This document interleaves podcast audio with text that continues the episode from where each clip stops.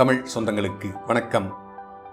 Sathyan audio books வழங்கும் அமரர் கல்கியின் கல்வனின் காதலி. வாசிப்பவர் சத்யன் ரங்கநாதன். பகுதி இரண்டு, அத்தியாயம் முப்பத்தி எட்டு. ஐயோ என் அண்ணன். அன்றிரவு வழக்கம்போல் சங்கீத சதாரம் நாடகம் நடந்து கொண்டிருந்தது. கமலபதி சதாரம் வேஷத்தில் மேடையில் வந்து நடித்து கொண்டிருந்த போது தற்செயலாக அவனுடைய பார்வை அபிராமியின் மீது விழுந்தது. ஒரு நிமிஷம் அவன் மெய்மறந்து போனான்.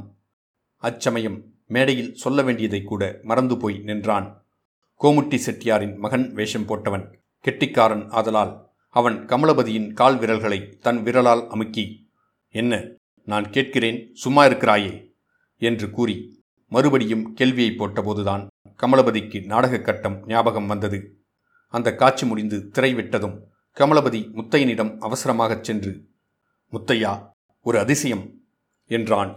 முத்தையன் என்னவென்று கேட்கவும் அபிராமி நாடகம் பார்க்க வந்திருக்கிறாள் என்பதை தெரிவித்து, நல்ல வேளை, நான் முதலில் அவளை பார்த்தேன்.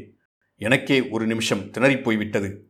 நீ மேடையில் இருக்கும்போது திடீரென்று அவளை பார்த்திருந்தால் என்ன செய்திருப்பாயோ என்னமோ என்றான்.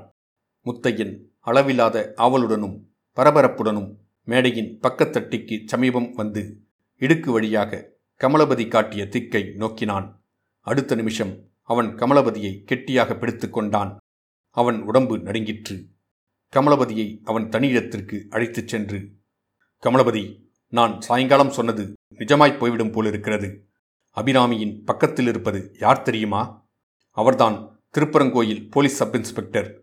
ஏதோ சந்தேகம் தோன்றிதான் அவர் அபிராமியை இந்த நாடகத்திற்கு அழைத்து வந்திருக்க வேண்டும் என்றான்.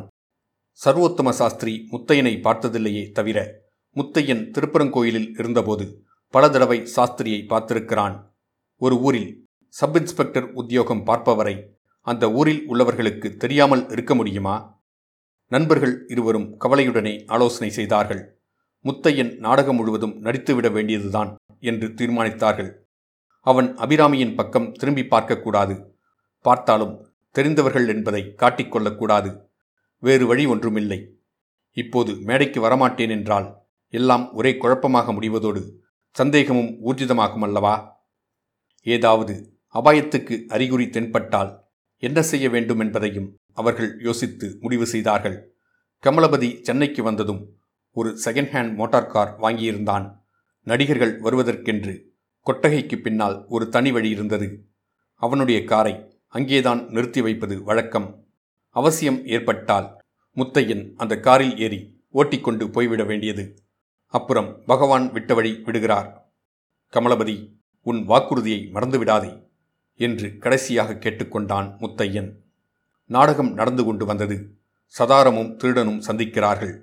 திருடன் பாடுகிறான், கண்ணே உனக்கு பயம் ஏனோ, நீ கவலை கொள்ளவும் விடுவேனா, அடி பெண்ணே பிரமாதம் பண்ணிடாதே, கள்ளப்பிறப்பென்று அவமதிக்காதே, கண்ணன் என்பான் ஒரு கள்ளன், முன்னம் கண்ணியர் மனங்களை கவர்ந்தான், அவன் கண்ணமிடா இதயமில்லை, காதல் கொள்ளையிடாத உள்ளமில்லை, வெண்ணை திருடி அந்த கள்வன், எங்கள் வம்சத்துக்கே வழிமுதல்வன், அந்த கண்ணன் குலத்தில் பிறந்தேனே, ஏற்ற கள்ள புருஷனாய் வாய்த்தேனே.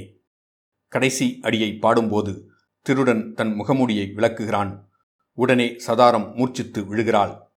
அதே சமயத்தில் சபையில் குடிகொண்டிருந்த நிசப்தத்தை பிளந்து கொண்டு, ஐயோ என் அண்ணன் என்று ஒரு குரல் எழுந்தது.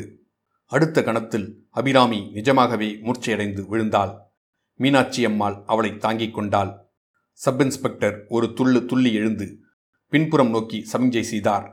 உடனே அங்கிருந்த நாலு பேரும் எழுந்து விரைந்து சென்றார்கள்.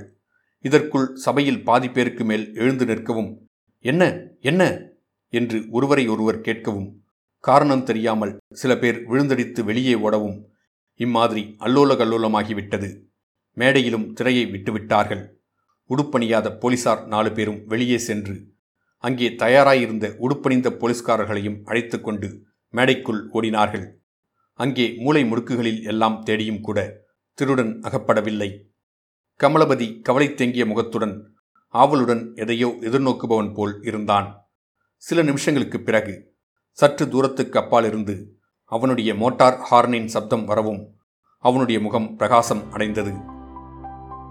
இத்துடன் அத்தியாயம் முப்பத்தி எட்டு முடிவடைந்தது. மீண்டும் அத்தியாயம் முப்பத்தி ஒன்பதில் சந்திப்போம்.